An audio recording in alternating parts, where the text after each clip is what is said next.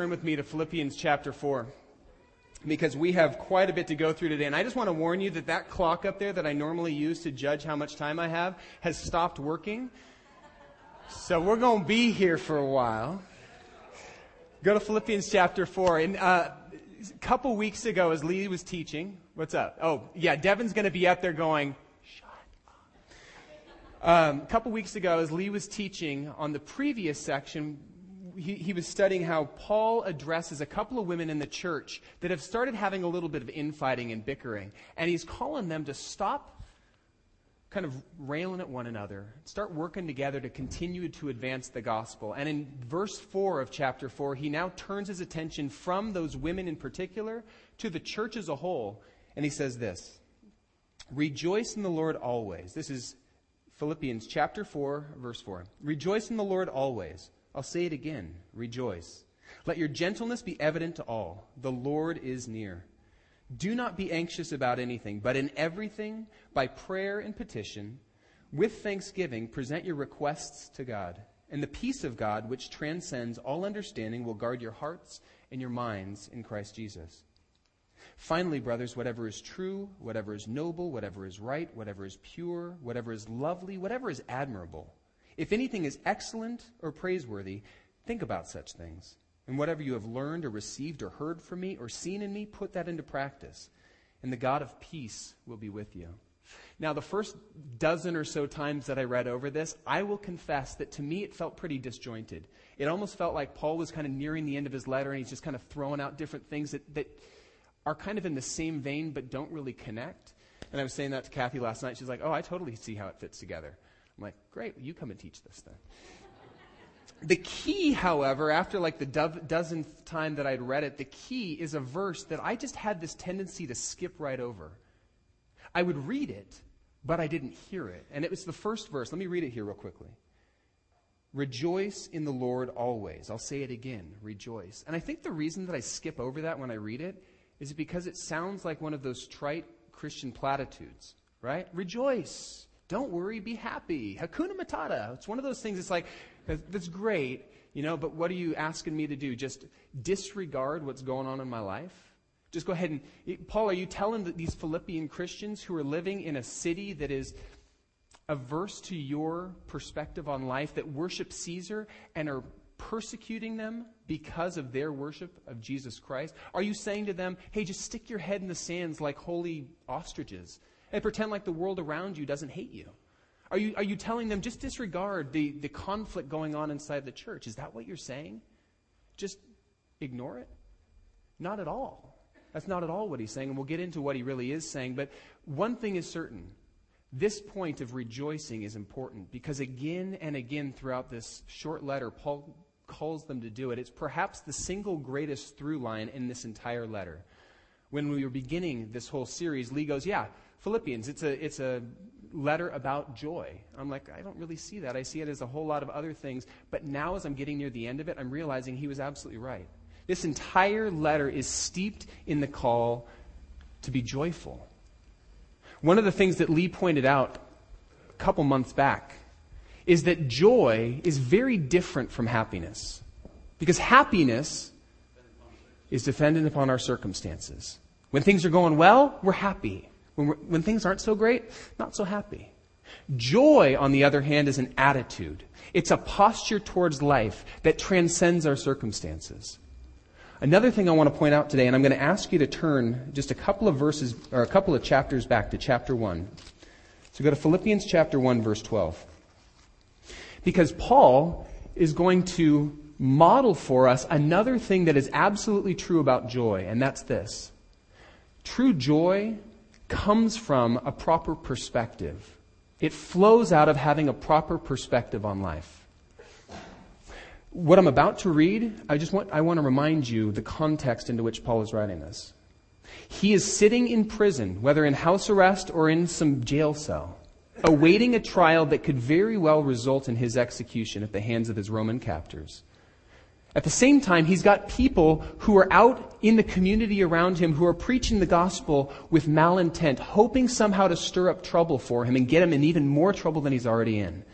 Okay? If I were Paul in this situation and I was writing a letter to the Philippians, people who had supported me financially and all of these things, I would be begging them, pray that God protects me from this. Pray that the outcome be I'm completely exonerated and that those people who keep trying to stir up trouble, that they're the ones who get in trouble. I would be overwhelmed with anxiety and with anger. But listen to what Paul says here. Listen to his attitude and the way that he views what he's going through. Philippians chapter 1 verse 12. Now I want you to know, brothers, that what has happened to me has really served to advance the gospel. As a result, it has become clear throughout the whole palace guard and to everyone else that I am in chains for Christ. And because of my chains, most of the brothers in the Lord have been encouraged to speak the word of God more courageously and fearlessly.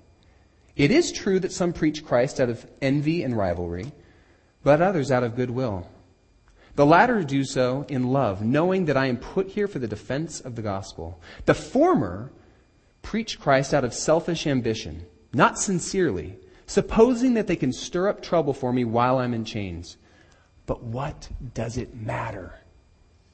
The important thing is that in every way, whether from false motives or true, Christ is preached. And because of this, I rejoice. Yes, and I will continue to rejoice.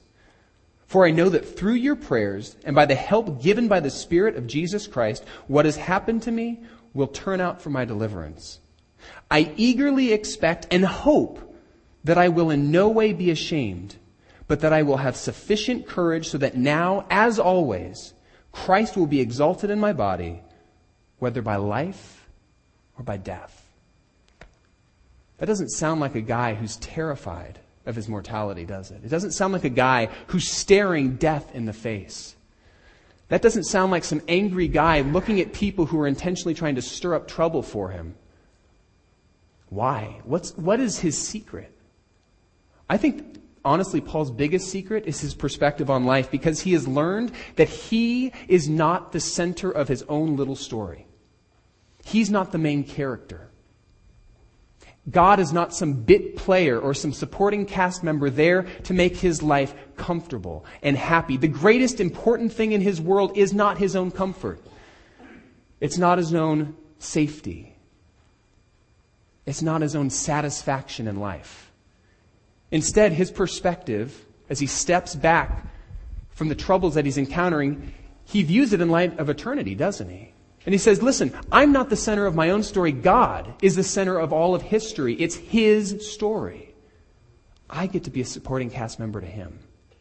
And the greatest good is not my comfort, my safety, my satisfaction. The greatest good is that God's purpose and plan continues to advance. And if my being in jail advances that, then praise be to God. If people who are intending to stir up trouble for me actually advance the gospel, then praise be to God. And if my death advances the gospel and advances God's kingdom, then praise be to God. Because for me, to live, I get to model Christ. But for me to die, that's gain because I get to go spend eternity with Him. Jesus said it this way to His disciples Hey, in this world you're going to have trouble, but take heart. I've overcome the world.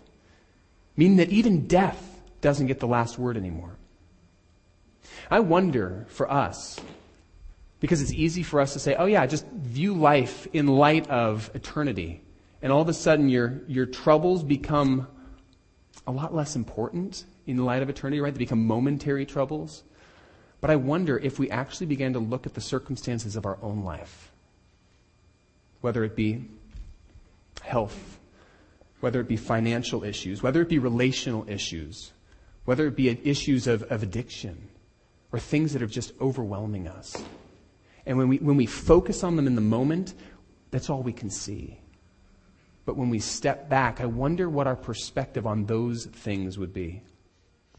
In your outline, there's a, a section with a question What aspects of your life, the responsibilities, circumstances, trials, would look different if you began to view them in light of eternity? That's not a rhetorical question. I'd actually like you to take about two minutes right now with a pen in hand and I'd like you to answer that question. What are one or two things that you think, if you began to view them in light of eternity, might change your perspective on that? Go ahead and do that right now.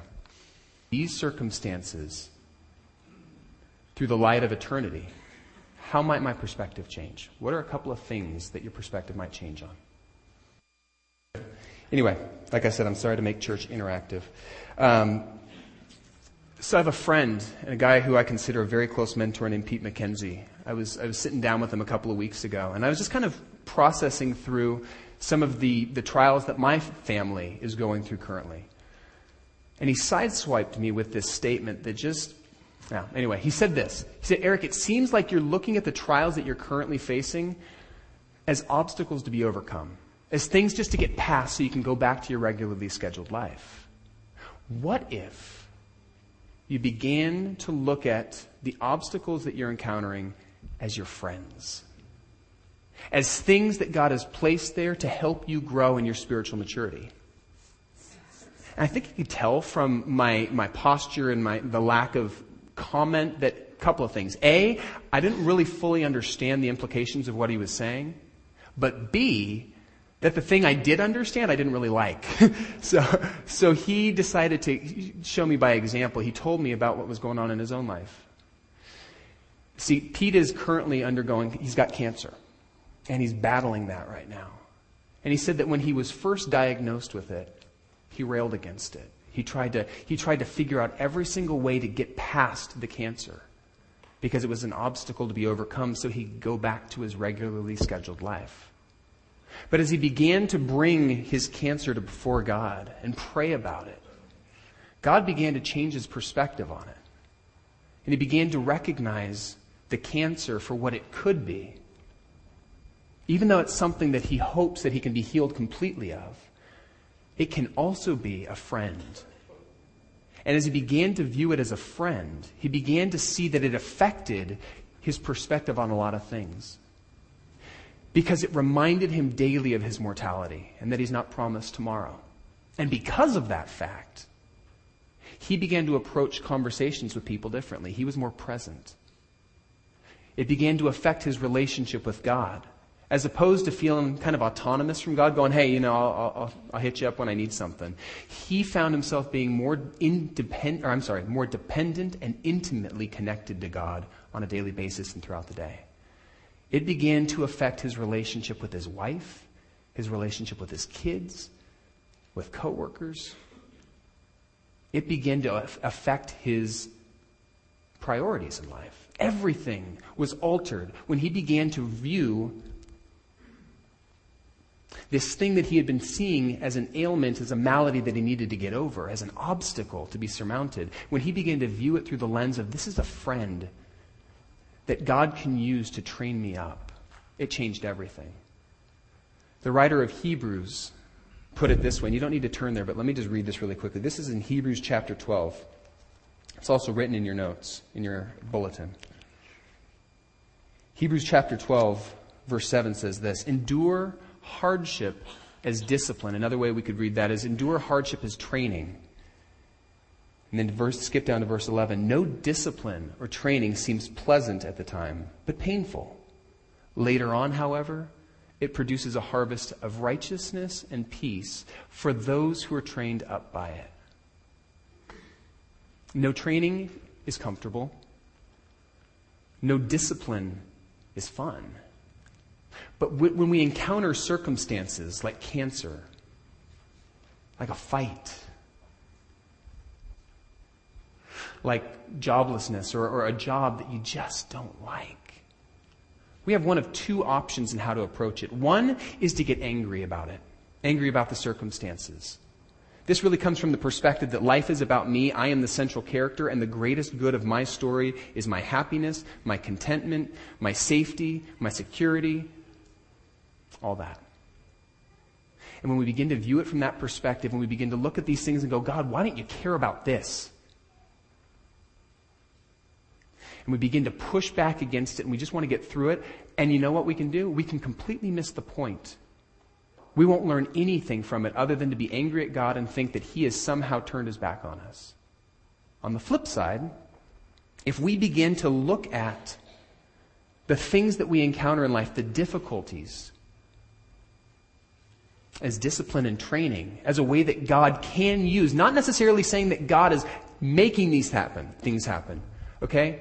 God does not desire that any spouse cheat on their spouse. God does not desire that we become addicted to certain things in our life. God does not desire the brokenness that this world is so readily ready to hand out. But God is a God of redeeming even the worst things. And He can make something beautiful out of the deepest brokenness. And when we begin to view those things, whether it's from God or whether it's simply something that we have brought upon ourselves or somebody else has brought upon us, and we begin to lean into them and view them as something that we can grow through and learn through, then something interesting happens. We can actually be trained to be stronger, to be more righteous, to find peace in the midst of the brokenness. I, I, see this choice ever before me every time Kat and I get into a disagreement, which very quickly kind of spirals downhill into a fight. We used to say we used to call them clarifications because I'm the king of semantics. It's like we'll call them a clarification. It's not nearly as bad. We fight now. Okay, we're, we've been married eight years. We fight now, and and when we have a fight, my natural tendency is to get angry, to say something mean, and walk away. Because I would much rather avoid the whole conversation altogether. Because I know what's at the end of this conversation. It's going to take two or three hours. We're both going to be frustrated. I'm going to have to eat crow and say it's probably my fault, all those kind of things. And I don't want to do that. I'd much rather just avoid the whole disagreement altogether. Which sounds like a really, really healthy plan for a long term marriage, right? My spirit, on the other hand, says, listen, I know you don't want to do this, but you need to lean in towards your wife. You need to make sure that that last fight is not your last fight. You need to be willing not only to, to make sure that your point gets heard, you need to listen. And in fact, as the head of your household, it's your job to listen first. Be quick to listen, slow to speak, and slow to anger. And I will tell you, there are times when the last thing I want to do is 10 o'clock at night. The last thing I want to do is have another hour long conversation. The, I just want to go to bed. She just wants to go to bed. And there are moments in our marriage where we've just had to kind of table the discussion and go, we're not going to find complete, we're not going to fix it tonight, but can we just, can we just move towards one another and pray together? And can we just put our anger down and pick it back up in the morning and work through this? And I'll tell you, it looks a lot different in the morning. But there are other times when we've had to lean into it and it's midnight and we're both exhausted. We both have long days in the morning, but we work through it. And I'll tell you this in no way are we do we have the perfect marriage? There are a lot of things that I do that I need to work on. There are a lot of things that Kathy does. But I will say this we are far healthier today because we've been willing to lean in and work through it than if we had just walked away from it and avoided the conversation altogether. The only reason that we're married today, apart from just this boneheaded we are going to we, we, made a commitment a covenant we are not there's no back door to this marriage. The only reason that we are married today apart from the grace of god is that by the holy spirit's enablement we have been able to lean in and work through our differences. They're still there. They don't go away. But we have more grace for one another. And i appreciate my wife more because of that hard work of working through it. We have been trained up by, the, by those disagreements by our conflict that we would much rather in our flesh avoid altogether. So, what have we talked about so far? Rejoice in the Lord. Joy is different from happiness. Happiness is dependent upon our circumstances. Joy is an attitude, it's a posture towards life. Secondly, we talked about the fact that joy comes from having a proper perspective on life. It's not about us and our comfort and our happiness. We are part of a much grander narrative in which we are simply a supporting cast member. And because of that, we get invited into the adventure of getting to be ambassadors of hope and reconciliation to a broken world. That's huge. Many of us are looking for a purpose beyond today, beyond just our feelings and, and, and getting satisfied for the moment. There it is. Our purpose is to be a representative of Jesus Christ to a world who desperately needs hope into that, let's now go back to Philippians chapter 4.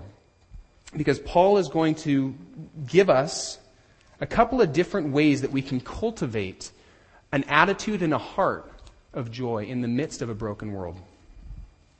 So, Philippians chapter 4, verse 4. Rejoice in the Lord always. I'll say it again, just in case you didn't get it the first time. Rejoice. Okay, Eric, I'm talking to you. You've read this now 12 times. Don't keep skipping over this. Rejoice. Let your gentleness be evident to all. The Lord is near. My first thought is, what the heck does gentleness have to do with anything here? That doesn't, that doesn't seem to fit. And yet, when you go back to the original Greek word, gentleness, epieikes, is often used, is often translated is a reference to an attitude of kindness and forgiveness when the expected response is retaliation. What is expected is that I try to get back at this person. I would lash out. But instead, be gentle. Forgive. Let it go. Don't seek to get revenge. Allow God to have it. Remember, God is near. God is the judge. You are not. And we're reminded in other places that we need to forgive the same way that the Lord has forgiven us. Uh, somebody that I respect once told me that, you know, trying to hold on to anger and resentment, seeking to get revenge, is kind of like swallowing poison and waiting for the other person to die. Who's it hurting? Usually us. So, what is one way that we can cultivate an attitude of joy in the midst of a broken world? Forgive. Let it go. Rather than seeking to get revenge, allow your gentleness to be evident to everybody. Reading on, verse 6. Do not be anxious about anything, but in everything, by prayer and petition, with thanksgiving, present your requests to God. And the peace of God, which transcends all understanding, will guard your hearts and your mind in Christ Jesus. Anxiety is one of those things that it feels like we don't have a whole lot of control over. Huh. Anxiety is our natural response to that feeling that life is out of control and that we could somehow get hurt. It's our, it's our body's natural desire to somehow figure out a way to protect ourselves. I guess you could say that anxiety is our attempt to gain control over our circumstances. We're trying to figure out a way that we can protect ourselves. And the reality is, there's a lot of our circumstances that are completely outside of our control that we can't do anything about. And so we will continue to feel anxiety in those areas, and it'll never change. So Paul says rather than continuing to just grind on these things, trying to figure out a way that you can gain control over your circumstances, bring those areas that you've been fixated on, those things that you're terrified of, bring those to God.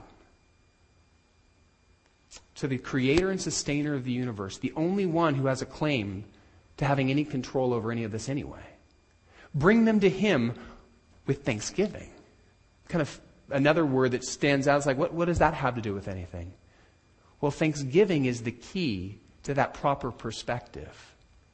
Because in the moment when we're focused on the things that we're concerned about, it's our natural, like, knee jerk response to pray, God, please help me in this. Please get me out of this. But our focus is always on the thing, and it seems so overwhelming. And we don't see a way out of it. Thanksgiving helps us to step back and remember A, the ways that God has already been faithful to us in the past. We all, I tend to forget so often what God has already done in the moment of a new trial. That becomes everything, and I just wonder what's going to happen here. But Thanksgiving also helps us step back and recognize who God is. He's God. And His purpose and His plan is far greater than my momentary comfort, far greater than what I hope will come out of this. Man, I had a, a, about 11 months ago, I can't believe it's been almost 11 months ago. I had a great opportunity to practice this when our second born son, Grayson, was born prematurely, when he was literally ripped out of the womb 11 weeks before he should have ever seen the light of day. And those first 48 hours were probably the, the longest two days of my entire life. As he went from this beautiful, albeit very tiny little boy who seemed to be breathing really well on his own, except that his chest, every time he breathed, literally almost touched his spine. It was the weirdest thing because his sternum had not yet formed, or at least hadn't solidified. In 48 hours, we realized that he had pneumonia, that he had an infection that had gone all the way into his spinal column, that when they tried to put him on ventilation because he was laboring so hard and because of the pneumonia, his lungs collapsed, not once, but twice. His blood pressure was so low that they, they believed that he was anemic and that he maybe had a a brain bleed, that blood was literally just kind of pooling in his brain, which could cause very long term effects. All of these things in 48 hours, and we're going from excited to be parents to wondering if he's ever going to come home. And in that moment, you better believe I felt anxiety. As a daddy, I wanted nothing more than to wrap my arms around that little boy and protect him from all the stuff he was going through. And there's never a time in my life that I felt more out of control. I had absolutely no ability to control anything when it came to Grayson. And so I did all, the only thing I could do. I brought my prayers, my petitions to God. I remember very clearly the prayer that I prayed to God, knowing very well that if Grayson lived, he may have very long term deficits and he may never be able to be completely independent of us. And I remember praying very clearly, God, I just want my boy. I just want, I just want to take him home. I just want to raise him.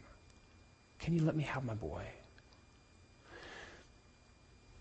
And in that moment with Kathy, we did something that seemed a little bit counterintuitive. We began to worship God in the midst of the questions.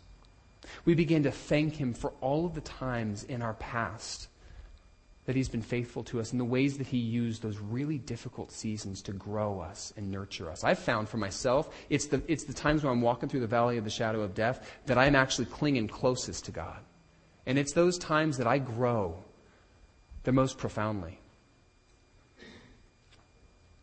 We also began to praise him for who he was and the fact that he was God and we were not. And so we literally, and I have to, I'm one of those guys that my body posture kind of affects my thinking. So I literally had to take my hands, which represented to me my heart, and unclench my fingers and open my hands and say, I submit my boy into your hands.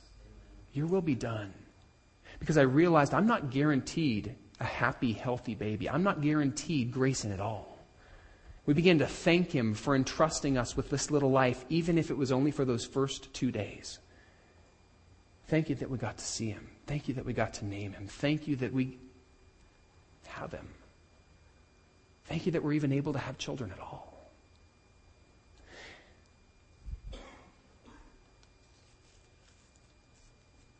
Something weird happened in the midst of that.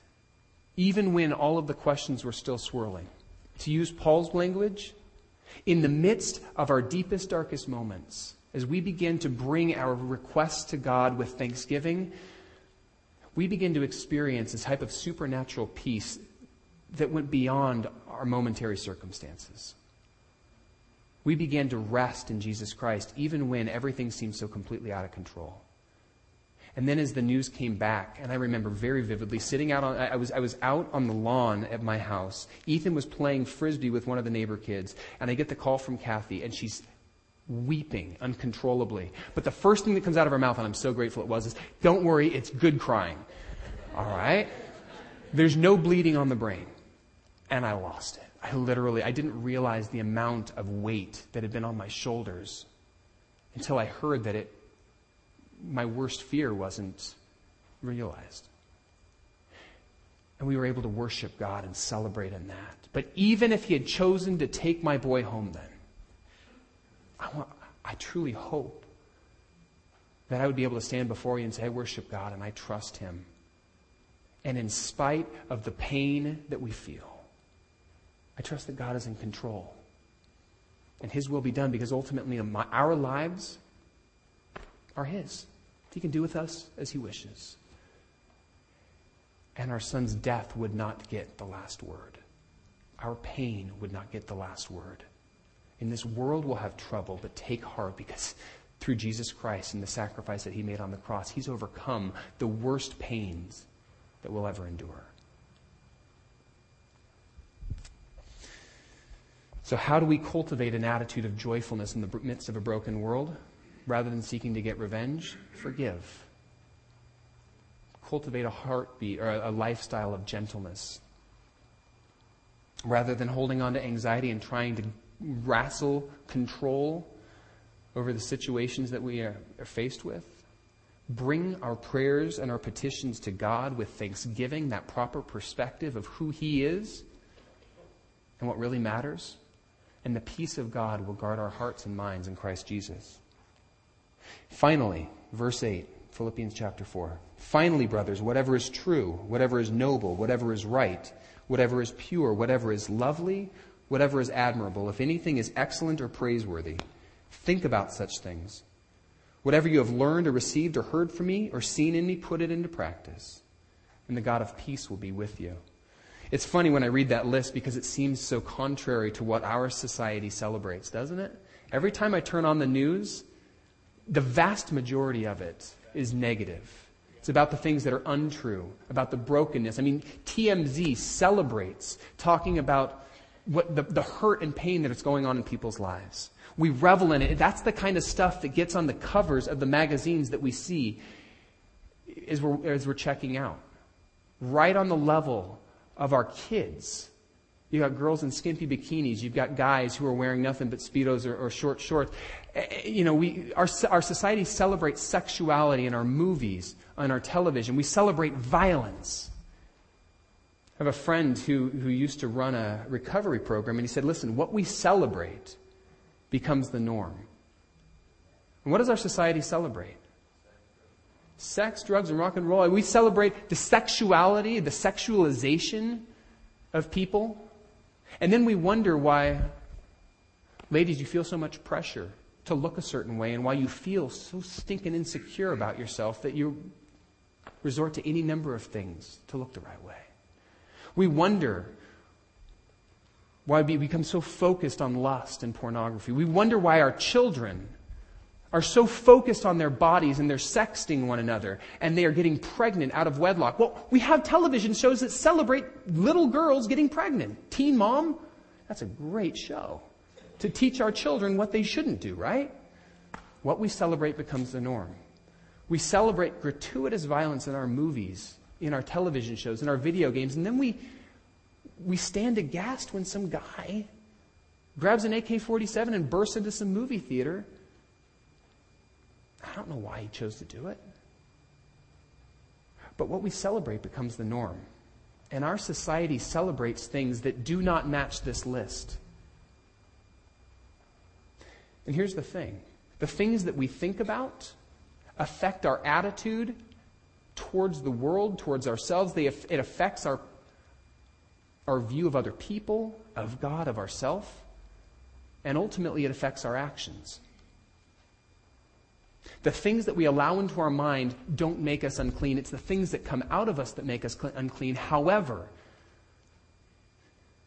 I can't, I can't eat McDonald's every single day and then expect to be able to go run a marathon without right? You know, I mean, the stuff that I allow to go in is going to affect me.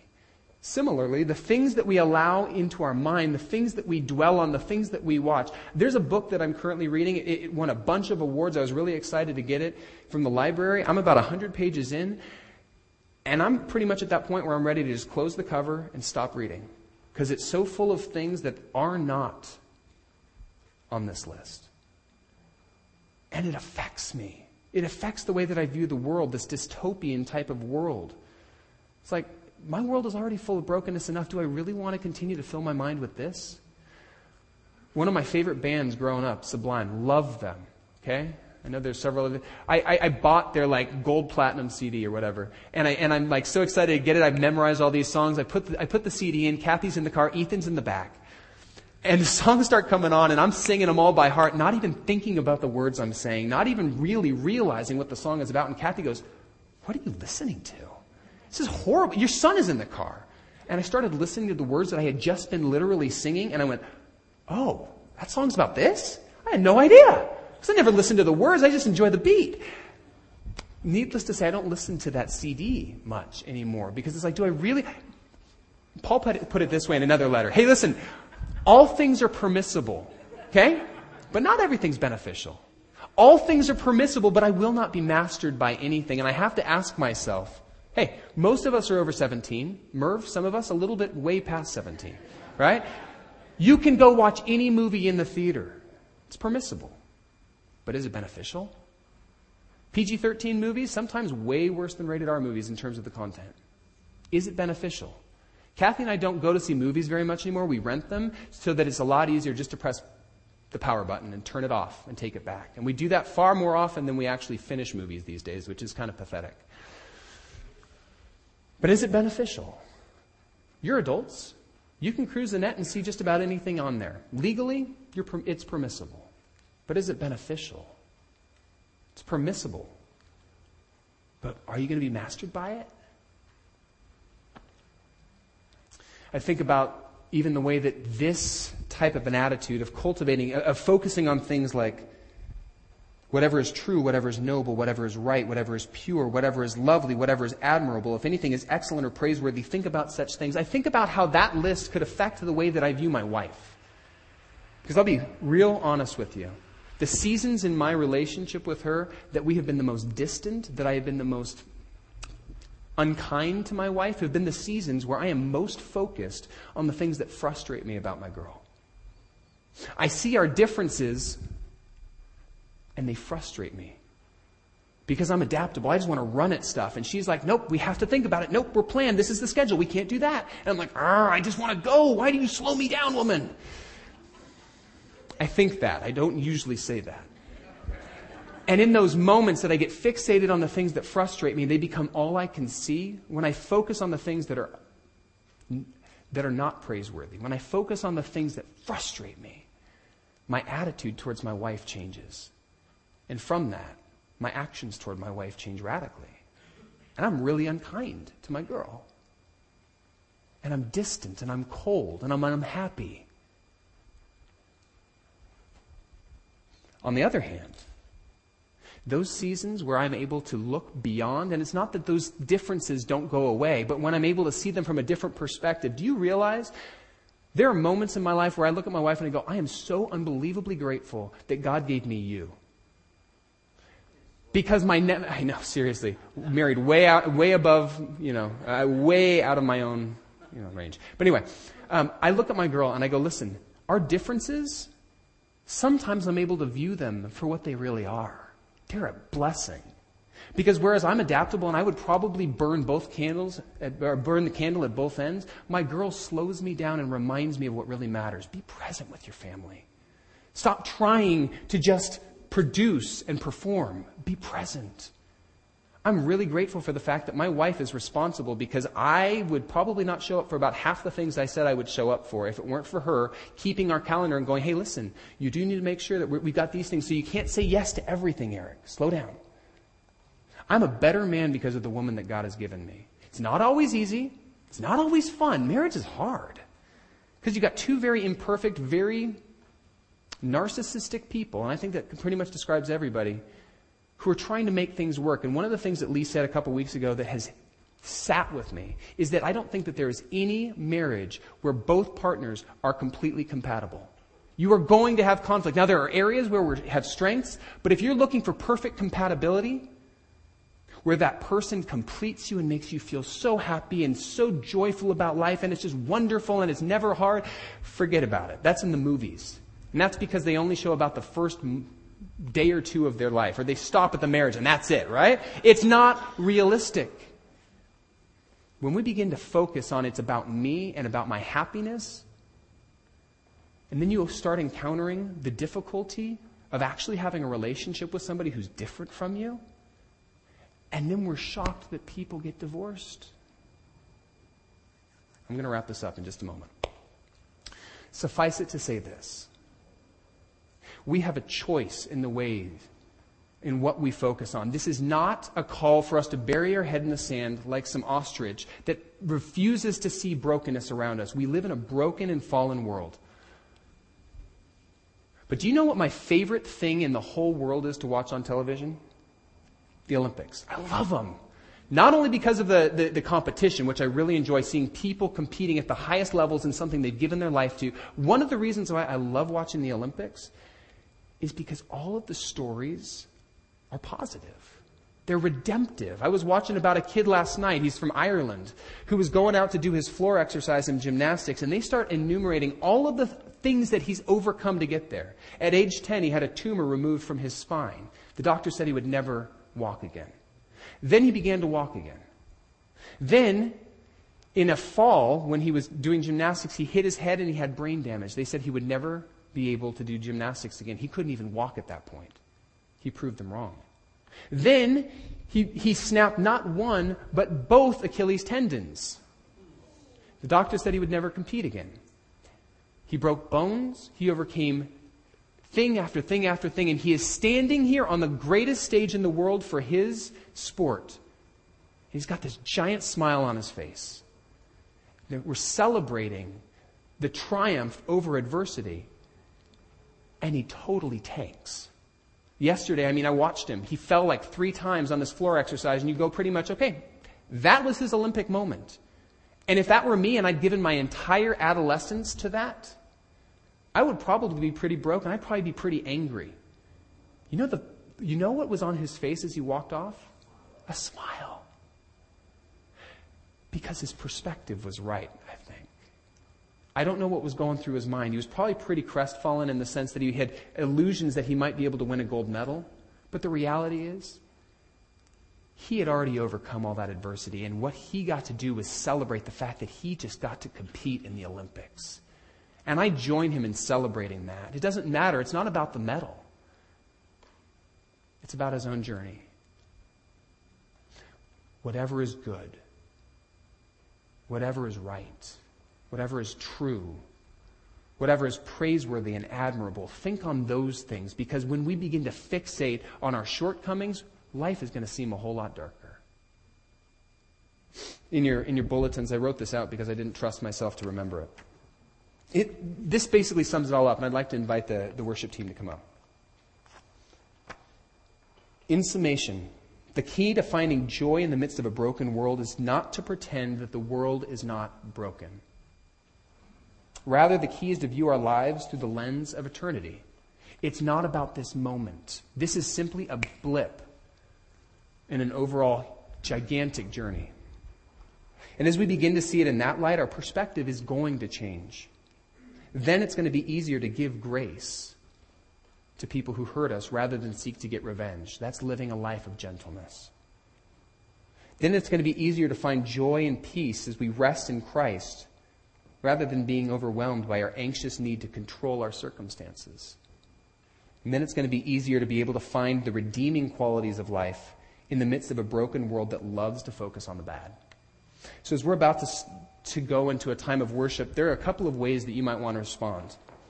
Perhaps there's somebody that you've been holding on to resentment and anger towards.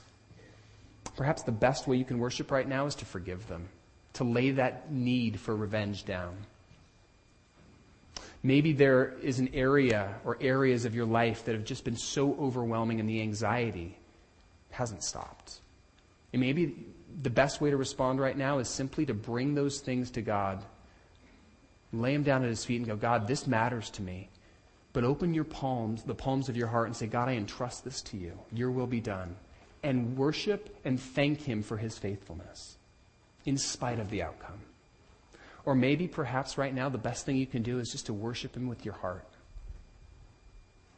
Listening to the words, and if they're the true cry of your heart, then singing them with all you got. Okay, so let me pray for us, and we're going to go into a time of worship. Father, I thank you for the reminders that you've given me and us today. I thank you, Jesus, that in you we can find joy in the midst of a broken world because at the end of the day we recognize that our momentary troubles do not get the last word. And they are just a speck in comparison to the light of eternity in relationship with you. So we give you this morning, and I pray that you would help guide us, Holy Spirit, in how we are to respond to you right now. Jesus, in your holy name, amen.